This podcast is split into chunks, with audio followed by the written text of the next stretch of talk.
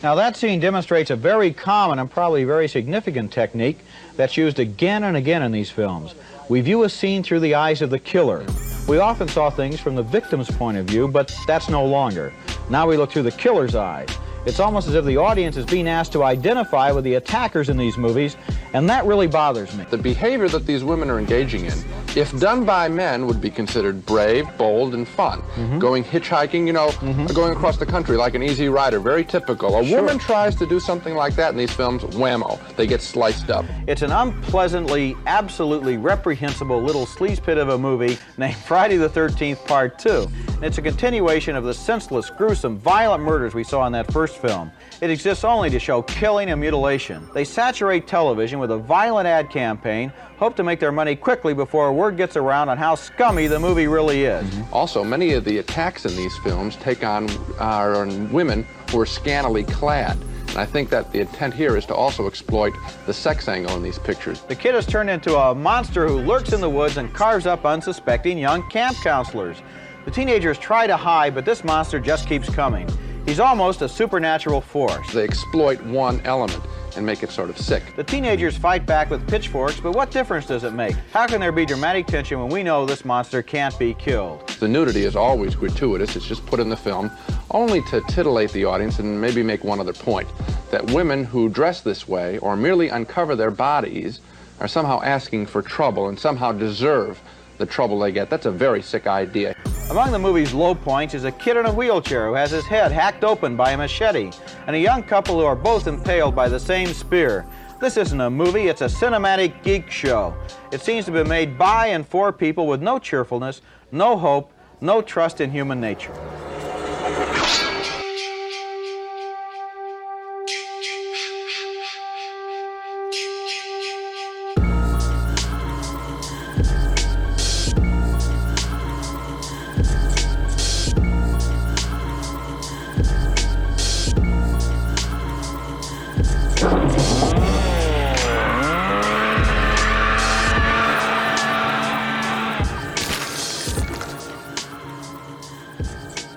Welcome to Speak All Evil, the podcast you were warned about. I'm Trent here with Kevin, Kat, and Dave. Hello. Hello. Hello.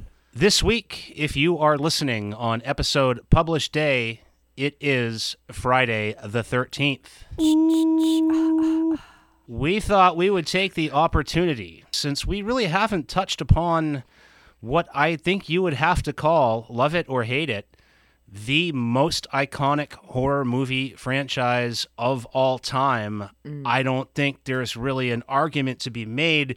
We talked about Freddy versus Jason way back on our slasher episode, but other than that, we haven't talked about the Friday the 13th film series.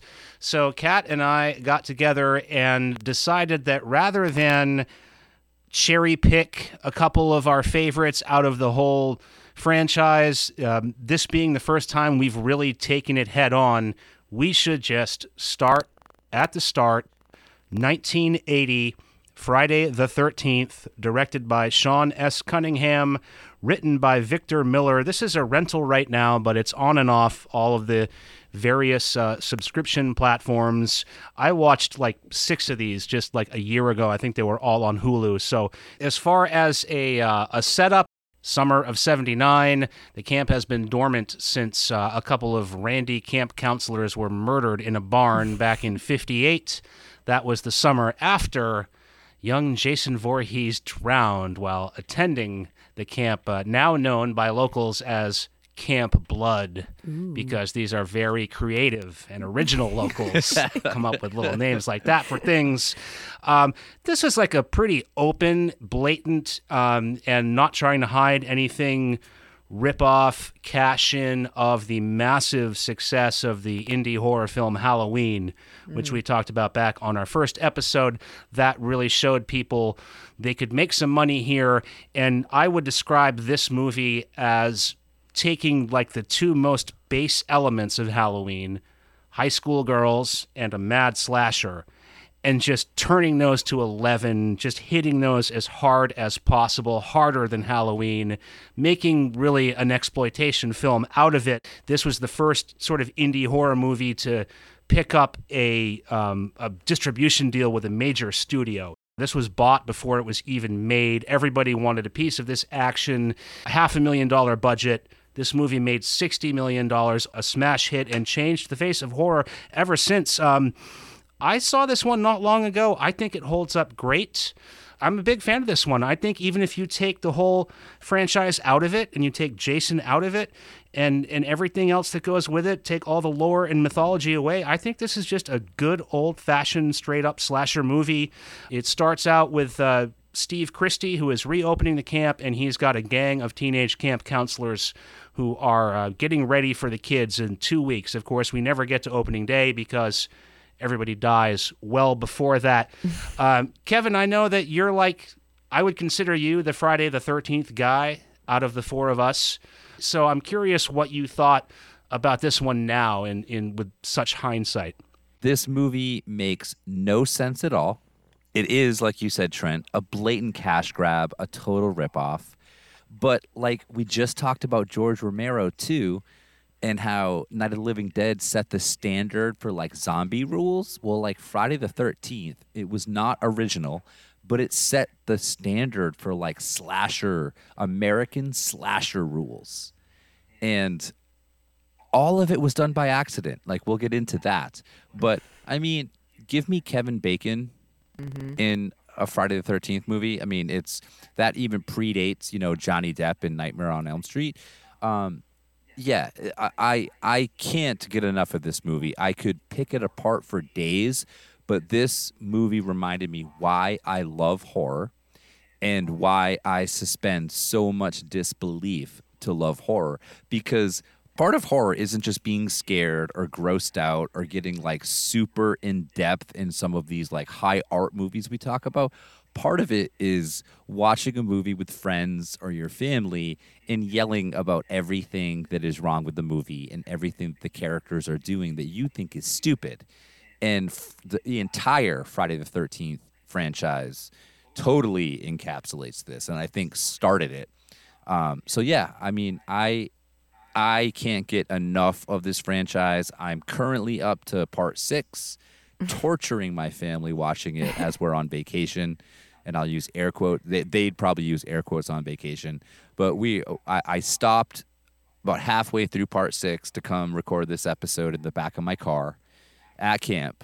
Um, but thank you guys for this. This literally was uh, a week, not only a vacation I needed, but a week I needed to remind myself uh, to not fucking take shit so seriously sometimes and just sit back and watch a good horror movie.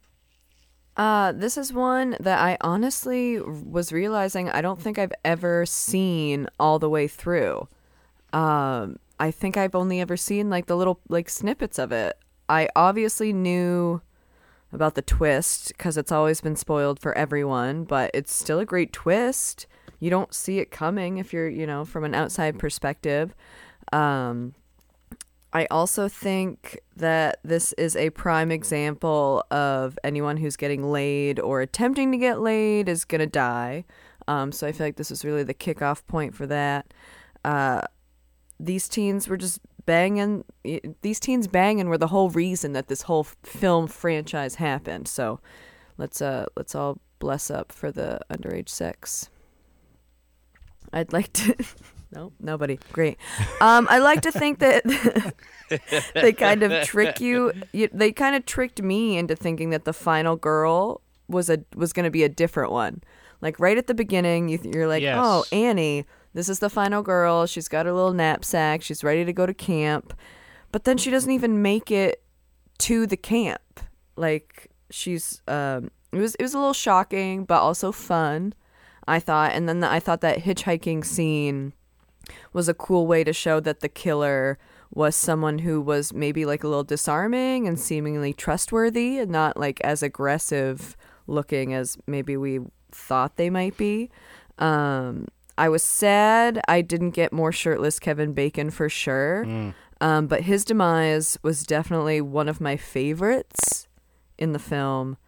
Um, I love the gore of the whole movie. The classical or the classic practical effects that they had were super effective, I thought. End death scene was fucking dope. I'm so glad we got to recap it in the next one because I I love a good I love a good beheading.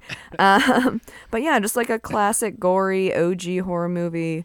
Obviously, I'm a fan. I think it still holds up. So I was happy to watch it this week. This movie is mad overrated, There it is. in my opinion. And you have the whole thing where, like, I think people don't even know really what this movie even is anymore because the legacy of this movie is the hockey mask and all that. And I feel like it's the like mandala effect. Like everyone thinks that there are these great slasher movies with a guy in a hockey mask, but they're not even that until the third one. So we're not even getting into the hockey mask at all in this one. 1980, the fucking Shining came out. Mother's Day came out. Prom Night came out. It's a good year. Um, Maniac came out. Terror Train, like some of my favorite slashers. And I get a little annoyed when people throw it back to this movie. I feel like some production studio is just like, all right, we're going to cash in on Halloween. What would you say if I could take Halloween and mix it with Porky's? and some guy was like, "You know what? I think you're right. We'll do that." I don't think it's any better than I, this is like a golden era of horror. 1980 was a huge year. I just don't think it's as good or as seminal as everyone says. Um, the first two, I would argue, the first four are like the best of this. Um, I would have been fine if all four were just like one movie because honestly, one and two even were so redundant.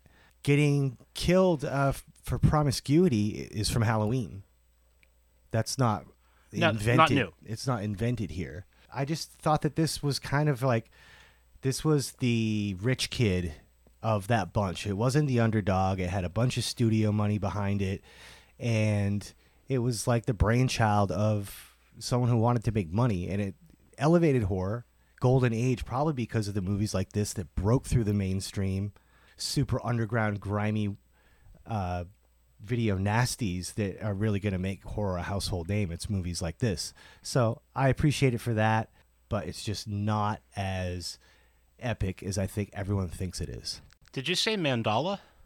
Yeah, the mandala effect. Mandela? Mandela. Mandela. Nelson Mandela. Yeah. Oh, it's oh, it, that's from. Yeah, that's Yeah. from Nelson Mandela. Well, see what the thing is is like I heard a bunch of people say mandala, and then we all started saying it, and then we started thinking that that's the way that you said it. wow. that's that's And then the all of a sudden- That's a different effect. Wait, wait a minute. Yeah, I get you, Dave. I get you. Well, you're no, you're you're totally right. That's why I wanted to mention right off like the fact that this got the the big studio distribution.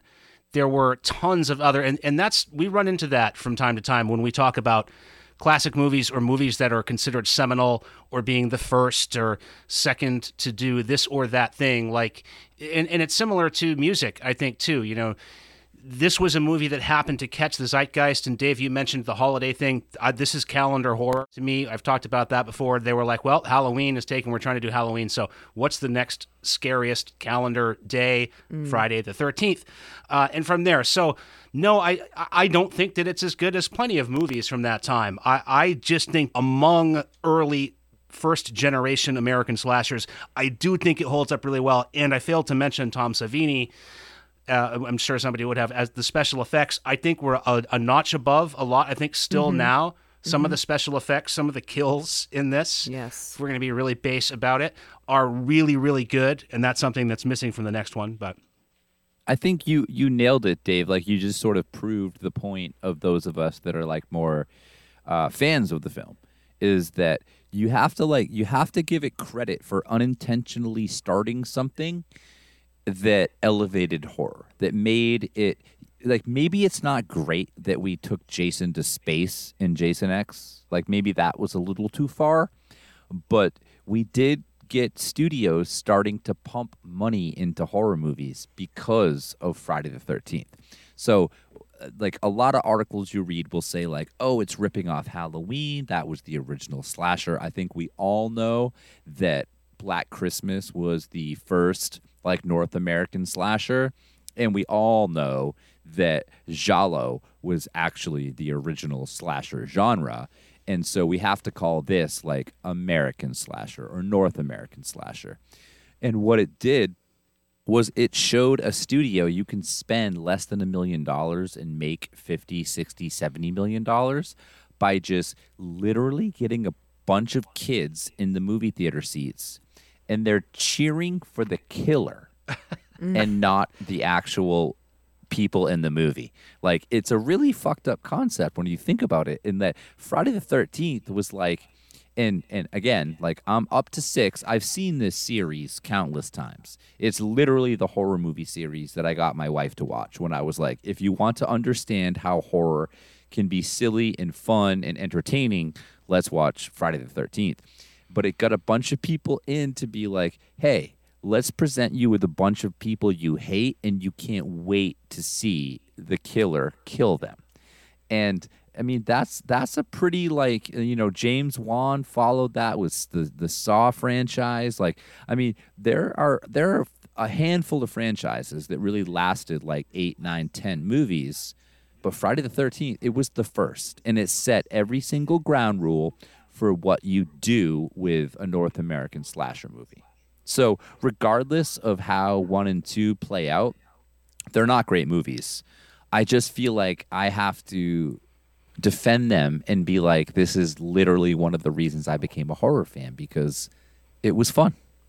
Yeah, I mean, it's like it's like getting into metal because you like Bon Jovi "Slippery When Wet," and then you end up listening to like real like hardcore, hardcore This music. is the yeah. It's an evolution. you know You're I mean? you're you're you have some of the best backhanded compliments I've ever heard. No, I, I'm serious. I'm. I, It's the people's this horror. Isn't, this, This is isn't the where I people's horror. started for horror, but i- if it's where you started, it's it, it was the commercially accessible horror that was out there. You know what I mean? Not all horror was out there. We're always talking Yeah, about yeah, we're fair. digging through to find stuff, and it was the m- most successful uh, Tom Savini movie and I, I think that the, without this the hockey mask it's way scarier thing i liked about the first two is i thought they kind of ruined it by incorporating the uh, the hockey mask later on bag face That Town face very um, town that dreaded sundown. I mean, that's a direct rip right there. We talked about the remake of the town that dreaded sundown back on our slasher episode. Unfortunately, that's my least favorite episode. By the way, speaking of slashers, but um, Dave, I, Dave Kevin- picked Dave picked that one. I picked Freddy did. versus Jason. And I know you guys, as the, the duo, you ruined that episode. The two of you. The only reason that's why I want a do over of that one episode because you guys ruined it. But I I would say this is a great one. I, I do think the first Friday the Thirteenth is great. It's, I think it's a great slasher movie. i do too Yeah. I thought it was fun. I forgot all about like the 1958 opening sequence. Like, here's the thing. Great open. You, you as a horror fan, as a horror fan, you think like, oh, Friday the 13th. I know that. Um, I actually didn't. Like, I've seen these movies so many times, but again, I've never watched them like through the lens of the podcast, and I don't revisit these movies a whole lot. So I forgot the entire 1958 opening. Uh, and then it goes to present day, which I love that one. It's like it doesn't say 1980; it says present day. Uh, then you get a classic opening sequence where poor Annie is trying to get to camp and she gets in the Jeep. And I love that. That is one of the, like, I have very vivid memories of watching that opening sequence where Annie gets killed.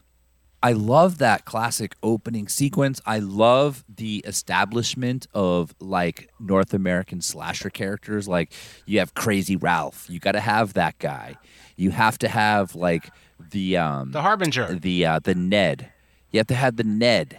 You have to have like the the wise guy. Trent, you just brought this up recently, like in an episode, huh? Yeah, classic jokester character. The worst one. This this Yeah, establishes yeah. your you have to have jokester guy. Joker, like Your Harbinger, right from um, Texas Chainsaw Massacre, gave you that. So this is this is like Yeah, yeah. keeping in early traditions and creating new traditions of its own. Yeah, and then you have to have like the um the the people that just want to go have sex. You have to have like the one girl that's not sure if she's gonna have sex or like take her shirt off. Nobody wears a bra. Let's be honest. Like I don't think I saw a bra in a Friday the Thirteenth movie until like at like part five. No, very so, liberating, Like, bras are out. Just leave those at the door. Like uh, part of casting is probably like, hey, do you wear a bra? Oh, I do. Okay, you're fucking out. Get out of here. Bummer. Um, but I mean, it just set so many like standards not that they were good. The bar was very low, but I I, I loved this. Like I, I I forgot, and I loved digging into it and discovering that most of it was totally accidental. Yeah, that's the Um, beauty you know, of like it. Ned. Yeah, I mean they they were just working on a budget. They were playing off, you know, the the movies that preceded them, and I also love that you have Bing Crosby's son in Friday the Thirteenth. I never knew that. Harry Who's- Crosby. Who's he? Yeah, he got arrowed to the wall to the door, right? Oh. He got the bow, the oh. arrows to the. and it's and, and he's actually playing guitar in a scene. Like oh, like yeah, I mean, yeah, how many yeah. movies do we watch where like somebody's like playing guitar and it's like you're not fucking playing guitar, but Bill's playing guitar in one of the cabin scenes. Um, and you know, I mean, for all of his work with music and acting, he's now an investment banker, which I actually fucking love and appreciate. I didn't have the the revelation that I had watching Night of the Living Dead. Like when I watched that, uh, you know, a few weeks ago, it was immediately like, wow. But this just didn't hit me that way. There was no, there's zero surprises because, you know, I just know it inside and out. I did like the the the POV uh, killer thing, and like you were talking about how you have an audience of people cheering for the killer instead of the uh, the victims and I, I, I liked I thought that the the POV of the killer shots were like really really effective in this even even better than like the Halloween ones. The POV thing is something that happens in the giallo. We talked about that, where you're you're looking through the, the killer's eyes, and but I th- but I think that this represents the first time that that became like, or at least it started to become like the heel in pro wrestling. You know, sometimes like the bad guy gets so popular that eventually people start cheering for the bad guy, mm-hmm. and that's like kind of I feel like what happened with Friday the Thirteenth. Maybe in part because it was aimed at teens and because it was so goofy. You know, teens aren't stupid; they know what's goofy. Yeah. and that just kind of became part of the gag, like watching pro wrestling. That's kind of what Yeah. this sort of turned into. Um, but one thing that to me was huge about this and the second movie that I didn't really remember the score is Yeah. a big separator on this, and that's uh, Harry Manfredini. Nice. Um, really, you know, a lot of these old slashers, be they better or worse than this, the score is something that hampers a lot of them. Like they're doing like kind of Muzak versions of popular music at the time or whatever they're doing. Uh, it's not all Goblin, you know. Um, so I really thought that that it was almost Jaws like, and I, and I think there's a scene in the second one where I'm pretty sure he uses the Jaws motif in there. So you've got all this like He does. He does. He uses like two seconds of it. yeah, you've got like classical score in and out, and th- that really heightened it for me. And like that definitely was a cut above. There it is. Yeah. Yeah. And I will say, like, and also, like, very Jaws esque, whenever you heard that, ch- ch- ch- Yes. like, you knew shit was about to go down. And so that was, like, a very effective POV camera move of, like, you know, someone watching these teens be sexy in the woods. And then you hear that, you know, someone's about to get, like, an axe in the face. Yeah, and that was supposedly that was uh, very intentional from what I've read that um, Manfredini like created that, and he wanted to make sure that the the Jason signature sound only happened when it was Jason's point of view because it, it plays with that whole point of view thing. You're not sure whose point of view it is. It might be Crazy Ralph's point of view, or it might be one of the other campers. You're not always sure, but when you hear Jason's theme, that was something that I guess was uh, was done carefully. That y- that's only when it's Jason. Manfredini would go on to score like Swamp Thing, House, Deep Star Six, Wishmaster. Um, I I love Wow. his work. Um, I Very thought that in the enthusiastic first one it was very good. Like it was definitely like very Psycho ripoff, and in the second one, I thought he got way too excited, and we'll talk about that when we get into part two. But in the second one, like the ki ki ki ma ma ma ma, he got like way too excited about what he had created. This does have one of my all-time favorite slasher conventions and I think this is the first example that I I've been trying to think of where I saw this before the original Friday the 13th and it's repeated throughout the uh, the franchise when the killer is stalking someone and they're aware that he's stalking them, like he's really on top of them, and they're in like a cabin or a house, you know, they're inside. When the killer throws the last victim through the window at the the person he's hmm. chasing, then it's hmm. so It happens like five times in the I series. know It's, it- it's so, amazing. good. Like you know, if, if if it tricks you and you're you're not really ready for it, and then bam, the body comes flying through the window, the body of the last person. Ah, it's it's such a power hmm. move. That is like the most power move a slasher can do, and this movie does that. I'd be interested if anyone wants to let me know about an earlier version of that, but big big fan. I would like to bring up something that did bother me in this film, though, is that when uh, the final girl is trying to barricade herself into that room, she does tie the door so it closes, but the door opens like towards the outside. And she just stacks a bunch of stuff in front of the door, like it's gonna stop it from opening, but it opens the other way. so bad. And I Yeah, it's so saw bad. it happening like, she in real throws time. one chair. Yeah, I, I, um, You're right. yeah, she not a smart cookie Well, that I noticed Alice. That, like, I noticed she was knocking. She would add a piece, and it would just knock another piece out and of the way. she'd just be like barricade, crying. like- She's like, no. and the rope kept going slack. I knew that it wasn't the best barricade, but wow, that's no, really yeah, funny. yeah. I couldn't. St- I had to Oh, it's, pause it's, it. Like, it's wait a bad. second. I, I think um I mean I'd have to go back and watch Halloween again, which we talked about, but like this franchise like literally did the don't run up the stairs thing. And it did it did it like so dirty that it was like characters in this in this series open up a door and there's a dead body like on the porch and it's like you could jump over the dead body and get to maybe the woods and freedom or you could run back up the stairs. Mm-hmm. And they like open the door and they're like oh my god a dead body. And you've seen like 17 dead bodies. And you were like i can't possibly jump over this dead body. I must turn around now and run up the stairs. I must.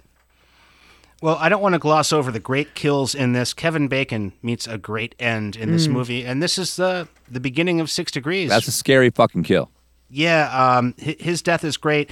Um, Savini shines in this. There's a lot of he was really into like throat cutting at that point. There's many many slit throats in this, and um, I think the greatest special effect, practical special effect uh, in this movie by far, obviously, is the end when Betsy Palmer who is the star of this movie, in my opinion, by far, as Mrs. Voorhees. She is so great in this. She really elevates it to me at a crucial time because it is, you know, low budget and bad acting and pretty silly. Although I, I do actually like the lore of it, the story.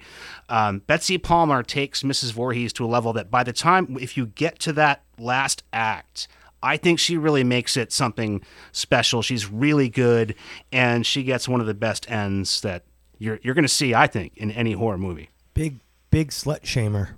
I don't remember uh, in the other movies. I don't know if people, uh, if serial killers attack people while they're having sex because they're distracted. But in this one, there's actually a reason because, you know, Jason was neglected by the lifeguards. Right. So, uh, because they were getting hanky panky. So there was like a reason in this one why, you know, uh, the slut shaming was happening, the slut shame killing, which was a big thing in 80s horror. And, and also, I was thinking about, you know, Tom Savini, when I was going through the list of movies that came out in 1980, just in this year alone, like he must have just been so cranked on cocaine. I know. When was he not working? He did every movie in 1980. Well, in, in regard to the slut shaming, that comes up a lot when you're talking about these slashers, especially Friday the 13th. I think is the king. Well, maybe not. It, it, it was a thing. Um, you know, to me, honestly, like I can see how at the time a lot of people thought that, and when you look at like um, criticism of this movie when it was released, there's a lot of very like feminist, left wing, progressive criticism of these movies for that reason.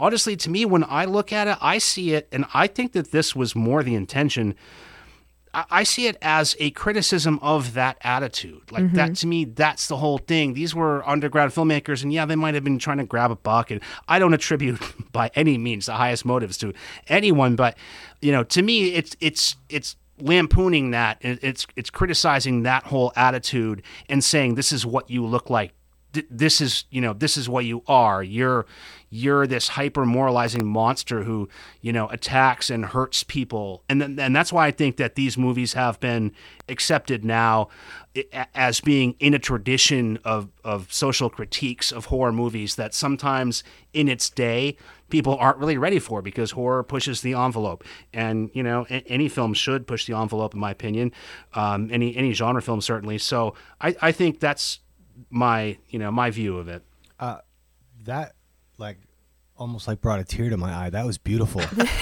that was about slashers, and, and maybe it's because you know I'm a slut, so like I. I felt i'm here to defend your honor yeah, that's really nice of you. Thank That you. beautiful. Bless you, Trent. I mean, it's a, it's a big it's a big deal that this movie did the whole switch and had had Pamela Voorhees be the killer. That's that's a pretty big deal. Great. That, that And is so there's, good. I uh, think that it's easy because we've seen it so many times now, but that is awesome. Yeah, and and there's uh there's a character that we've talked about. We talked about in our I, th- I believe mockumentary episode. We talked about Sandman. Dave picked Sandman, and there's a character in Sandman, Carol Glover, uh, Carol Clover, sorry, who had written a, a book called Men, Women, and Chainsaws: Gender in the Modern Horror Horror Film. She was in that movie and and as herself, and that book does exist. And she re- like cites Friday the Thirteenth uh, as the most dramatic case of pulling out the gender rug in horror film history. And she's commenting on the first person point of view shots from the killer. She says, you know, we, the audience, stalk and kill a number of teenagers over the course of an hour of movie time without even knowing who we are. We are invited by conventional expectation and by glimpses of our own bodily parts, a heavily booted foot, a roughly gloved hand, to suppose that we are male but we are revealed at the film's end as a woman. And she notes uh, because Cunningham avoids revealing anything about the psychotic killer beyond the fact that the figure is dressed in men's gloves and boots, the audience assumes the slayer is a man. Cunningham sustains the eerie indeterminacy of the killer's age, social status, and gender deep into this film. The use of this cinematic process of abstraction allows the film to linger over the ambiguous nature of evil until its climactic last act.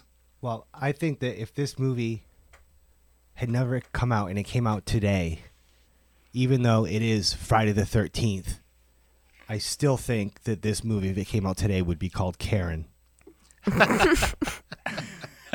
Nice. or Boomer.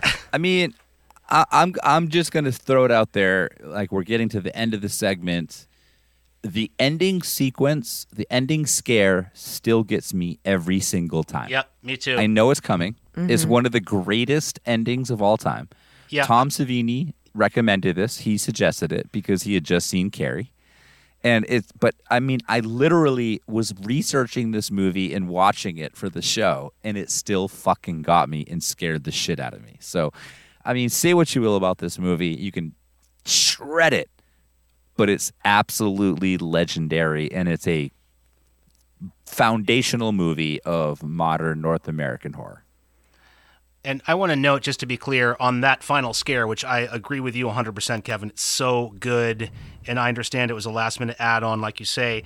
Um, that is where we switch to Jason. If we haven't been clear enough, at the very end of this movie, Jason himself is depicted jumping up out of the water to gra- get one last final grab in at our final girl. And that is where this movie ends and the next picks up. And from here on out, it's Jason for the rest of the way. An icon has been created with no kills to his name.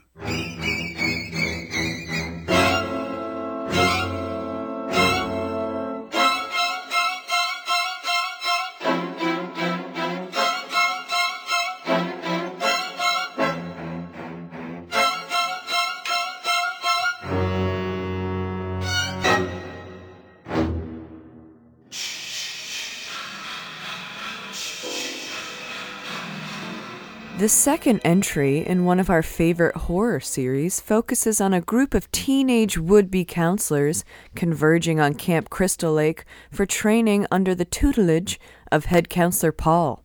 He tells the story of Jason Voorhees, the boy who ostensibly drowned at the camp and whose mother murdered a group of counselors in revenge. The teens don't take the tale seriously until a very much alive Jason begins gruesomely eliminating people. This one's from 1981, uh, so only a year after the first one came out, so it's quick turn and burn. Uh, it starts off with a nice little recap of the first one, so everybody knows what's going on. Uh, and then something that I thought was kind of unexpected happened right away, so that was a nice way to kick it off, I thought. Uh, Jason is rocking this weird bag sack on his head, uh, town that dread sundown situation. I honestly didn't even. I was one of those people that didn't even realize that his mask didn't even show up in the first two films. Doesn't show up to the third. Uh, I obviously love the POV shots that keep happening from Jason's perspective now. Now we know it's Jason, but sometimes you think it's Ralph, sometimes it's other people. Uh, very Halloween esque. Love the sound effects and design because it's very similar, obviously. I think it's just as effective as the first one. Um, really fun deaths in this one, I thought, too. I loved the gore and the effects. Um, I would like to trademark the term sex kebab right now. Thank you. I thought that was funny. Um, that one was one of my favorites. Uh, right behind the machete to the face, and then the mannequin that falls down the stairs in the wheelchair. I think that one. Yes. Uh, I was watching it with my friend Katie. We rewound, we we uh, rewound that scene so we could watch it again because we thought it was uh, a quite the entertaining piece. I'm also always down with a severed head scene, which I think we got a lot of in this one. So I was very into it. Uh, big fan of this one. Happy to watch it. I have mixed feelings about part two. And this is also a rental, or uh, you can watch all these actually uh, on Prime if you have the Stars add on. So, new director Steve Miner, he was one of the producers of Friday the 13th, is back. I think this really suffers from the lack of Tom Savini doing special effects. I think that when you look at the kills in this, so this is the realm that we're in, folks. I'm just saying, uh, when you look at the kills, I think they suffer uh, f- from not having Tom Savini, and they're also like backloaded. This one is kind of backloaded. It gives you all your whole payday is in the front because it does the thing that I hate so much about early 80s horror sequels. They always do the full flashback of the whole last part of the other movie as though they couldn't be bothered to just write a scene. It'd take two minutes to write a scene where this is Alice. It's the same actress, the final girl from Friday the 13th, is who opens up Friday the 13th Part 2. Alice is recovering from her whole ordeal and she's still dealing with the aftermath and trying to restart her life as she tells her mom. But it's not enough to just do that. They have to play the whole end of the first movie. So you get through that, like, oh, God. Uh, and then it does make up for that because I loved the cold open kill of Alice, the final girl from the first movie. That is so righteous. And I think that kind of like cancels out her whole final girl status. Are you really the final girl? If the first thing the next one does is get rid of you Yeah. within, within the first five minutes, uh, I loved that whole scene. is really really good. So that made up for the flashback. Great cold open with that. I don't think I ever connected that Hostel Two. Hostel Two does the same exact thing. The beginning of Hostel Two, they get rid of the final bro from from the first movie and then go on. So I appreciated that. Final guy. Final guy. Final bro, final guy, final dude, whatever. Um, that never occurred to me till now. Uh, and then I loved how they changed the title card, where instead of like breaking the glass, it explodes. So it's a promising start. I don't know. This one I don't think is quite as good, um, but I did really enjoy it. I, I had a good time watching this one. I did kind of like this one a little bit better, but when you have 80s movies, they have these credits in the beginning of the movie that have fucking nothing. It's just blackness and words. And I used to be able to just sit through this like no problem, but now I have all this stimuli from my phone and my computer and the television and all this stuff, and now I can barely sit through these moments of just a black screen and then lettering. Um, although I really do love the Friday the Thirteenth. Both of them have great title sequences. They come like crashing through like the glass and stuff. Then you go from that, and and it's like you're watching the other movie again. And that got a little bit annoying but that would that would end up being like a sequel thing that people did maybe because not everyone owned like a VCR and they couldn't like go back and watch. So you had to like do a little recap. Um maybe that was it but um I don't know. Neither really stands too like far head and shoulders above a lot of other stuff uh, around this time but I liked it a little bit better than uh, the other one. I think the I thought the production was better. I thought the kills in all of the Friday the Thirteenth. I feel like they escalate. I even like during the break I was saying how it gets cartoonish, like it gets so exaggerated, like pro wrestling. Even later on, and I I don't know where else you really could have gone with that because I feel like only the these first few are even scary and then you kind of run out of tricks to do so you just kind of play into the goofiness of it I mean, I mean, Trent, Kat, you both talked about like the opening of this movie and having Adrienne King, Alice, the final girl from the first movie. She comes back and is just very unceremoniously killed at the start of part two. I mean, I think we should talk about the fact that, you know, she had a stalker after the first film. She had someone so obsessed with her that they broke into her apartment, and this is the 1980s. Like, police did not take shit like this seriously, but she had somebody that was stalking her so hard that they broke into her apartment.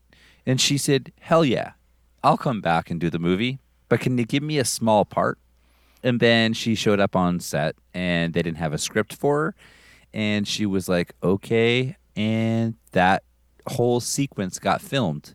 By the way, the entire movie had already been filmed prior to that. Um, and and props to Adrienne King. She would go on to do a lot of good stuff like stunts in Ghostbusters.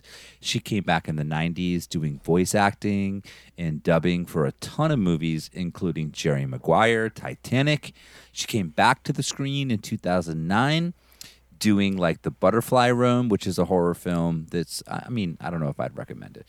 Um, but she also narrate, narrated the audiobook of Grady Hendrix's novel, The Final Girl Support Group, which is coming to TV in 2021. And these would don't sound like high recommend achievements to me. What? these don't sound like high achievements i feel like her What? career's kind of gone downhill uh, you're saying she's gone on to do these great things but she's No. just reading audiobooks and shit i mean I don't. I mean, i i have you ever been stalked, i'm, Dave? I'm not Kev- trying to i'm Kevin not trying to sells, No, I appreciate the sell job. Kevin, you just sold Wishmaster like it was, you know, being uh, like a acclaimed Broadway play. So I, you know, I appreciate the the credence that you know you, you really appreciate the whole body of work of the people that we're talking about.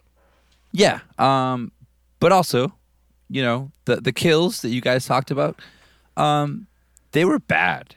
Um, I thought it was terrible in this one. Uh, Savini, they approached him about doing the kills and the effects in this, but he was whoever you talk to, he was either tied up doing Midnight or The Burning. Have you guys seen The Burning? I hated it.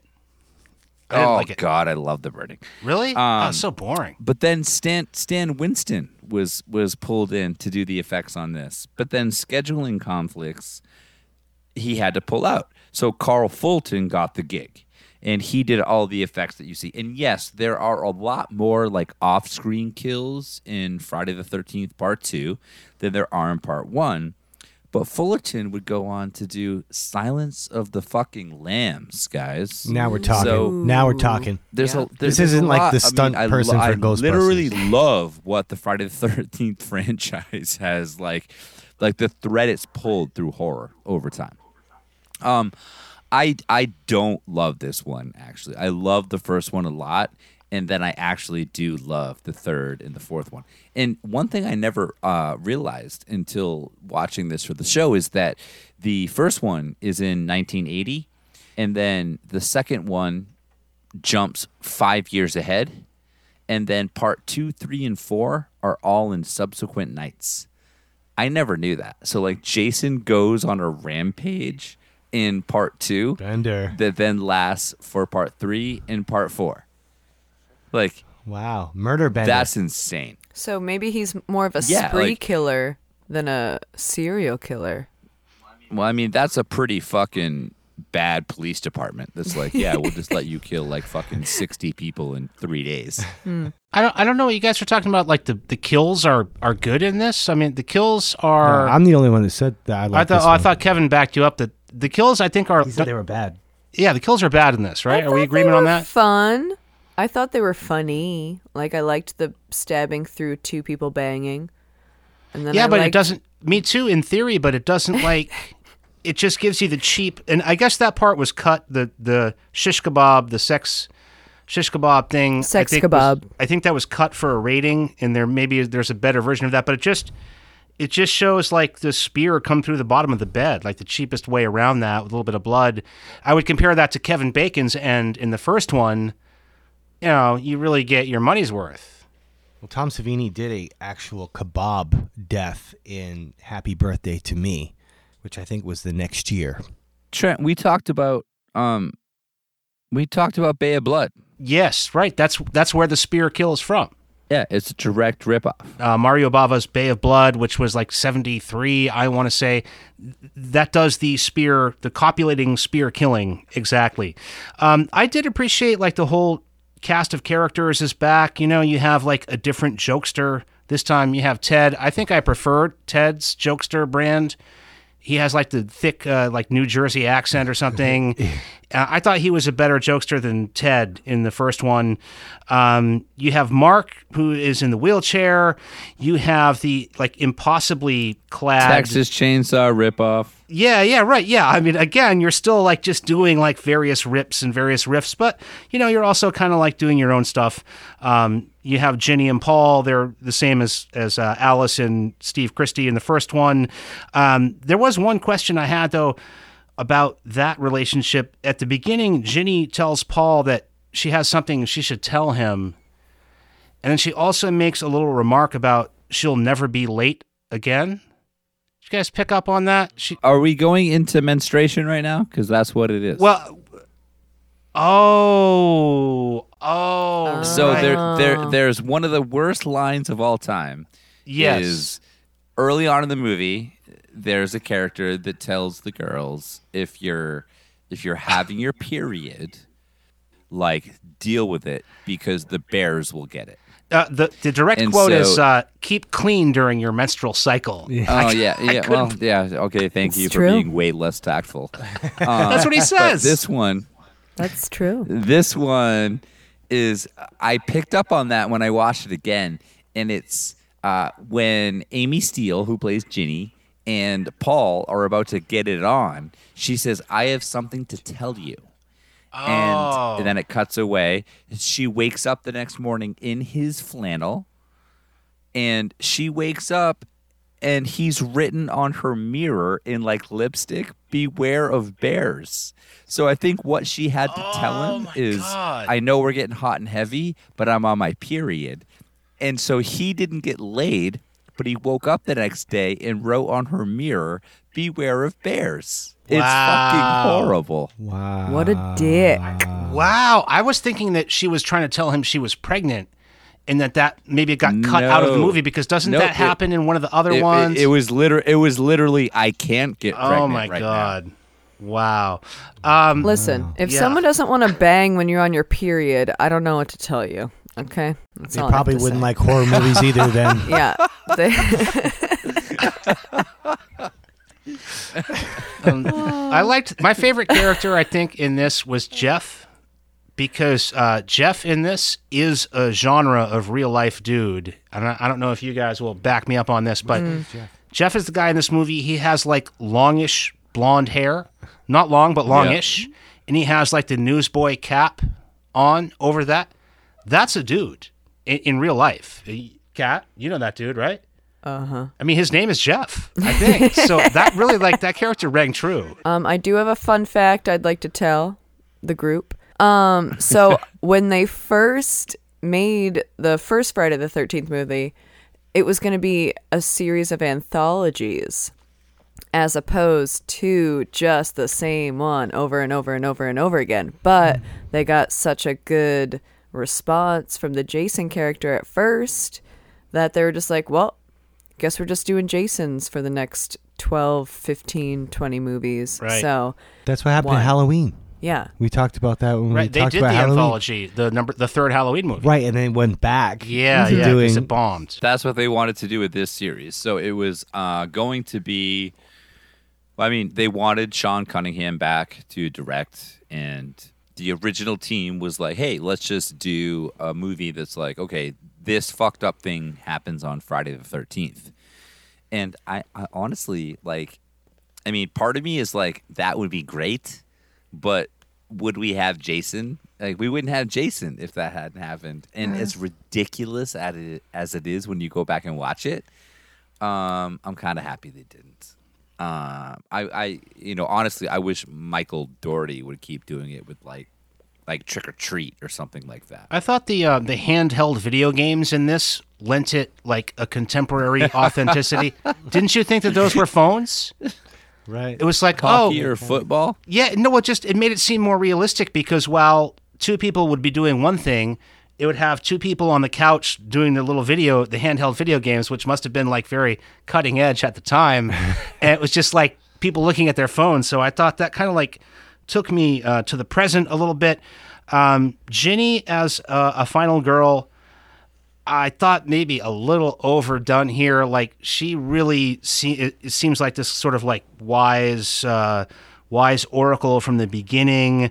I really didn't like her whole speech at the bar about which is my one of my favorite scenes is when they all go to the bar the last night before they really have to bear down and get to work the uh, counselor Paul, the, or the, the leader Paul, says like everybody, let's go out. So they're like at the bar trying to have some fun, and you know Ginny gets like two beers in her, and she has to start getting all maudlin and sad about the legend of Jason Voorhees. Or that seemed like you know I could relate to that. Like oh god, here we go. You know forget, about this. Uh, local lore you know trying to have a good time here Her final girl sequence, the longest final girl sequence of all time. yeah see like- i hated that yeah. Could you could you like for the kills that we were talking about? Like there are some very undershown kills. You could have like Yes. gone like Argento, Giallo, like mysterious kill sequences, and not worried so much about dragging your movie into ninety minutes. uh, uh, and maybe have some of these kills be a little bit longer instead of oh let's watch Ginny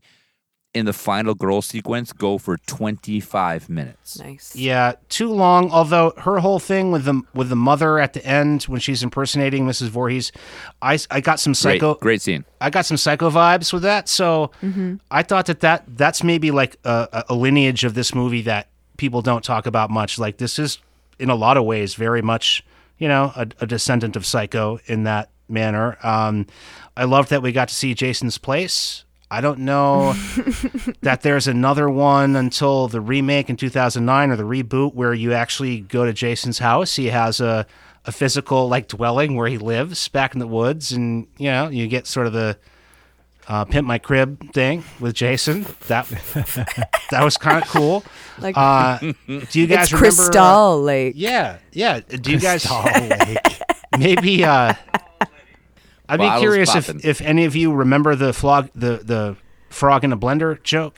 that's in yes. this? Still, there's lots of Oh, good what- dad jokes What is in this. it what's uh what's red and green and, Because and like miles an hour.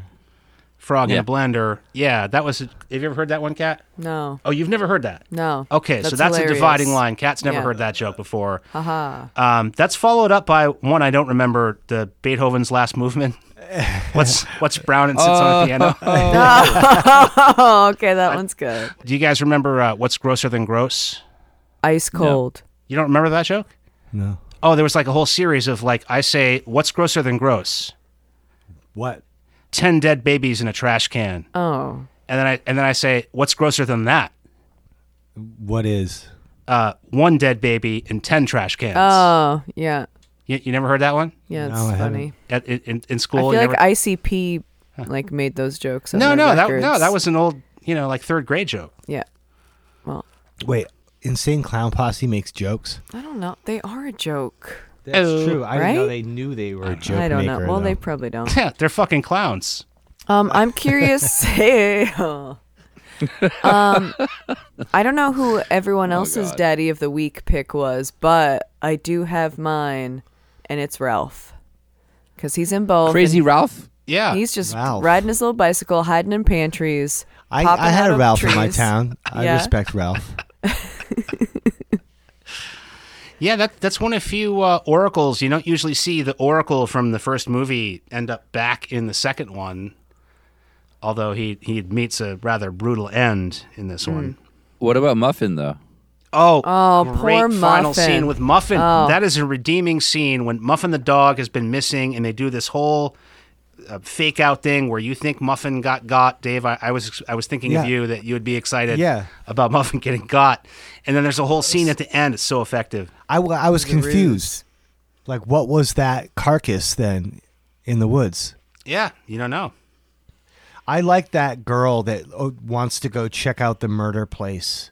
Like, I, that's, I feel like that's Yeah, the kind of adventure Sandra? I'd want to Yeah. go on. I'd want to go with a girl that wanted to go to the, you know, yeah, the- you might want to rethink this, Dave, because after filming it, they discovered that Marta Kober, who played Sandra and was part of the duo having sex in the spear scene, was 16 years old. well, yeah, she seemed very had- young. And they had to scrub all of the scenes of her being full nude. That, I think that's part of why the spear scene doesn't. It seems like there's oh. something missing there. Oh, wow. I think that's Yes. why. Yeah, That makes they had to sense. scrub that that. is wild. it was supposed to be shown like her full nude and uh, Carl Fulton, Fullerton that I was talking about that did the effects. Um, he is the only one that had a copy that wasn't destroyed of this footage. I just liked it that she was drawn toward the horror. I wasn't being like, oh, yeah, that's my kind of girl. This one, I think, also greatly benefits from the score. I thought it was a little aggressive this time. Uh, well, maybe so. I, I guess I, d- I didn't get that um, deep into it, but I, I, I thought that, again, it elevated it. And, you know, I think some of the acting is better in this. There are things about this that I do like better than the first one, but all in all, I don't know. I think it's kind of a drop off, and that's pretty much it for the whole series, in my opinion. Well, I mean, you have Steve Miner who directed it, who Trent you talked about. He was on the first one. He would go on to do things like The Wonder Years, Dawson's Oh, Creek, right. and Smallville. That- Now, Um, now and those are successes. Dave- yeah, that's not That makes Wishmaster. me feel soft now that I like this. That I like this movie. I, Yeah, I'm and- going and- back to the first one. I like the first one better now. I didn't know he went on and did all that stuff. He did Goosebumps also. Oh, and, and and and Dave talked about like the horror movies that came out in 1980 when he was like dissing F13 1, which is is totally fair. But in 81, guess what came out? Omen 3, Evil Dead, The Howling, My Bloody Valentine, Happy Birthday to Me, Graduation Day, Halloween 2, and The Burning. you just have like a whole nother glut of much better movies than this. Yeah. But that's that's not to put it down. I, I, I did enjoy it. I just I think it was a drop off uh, from the first one. This franchise literally taught all of us to suspend our disbelief and just start believing in horror.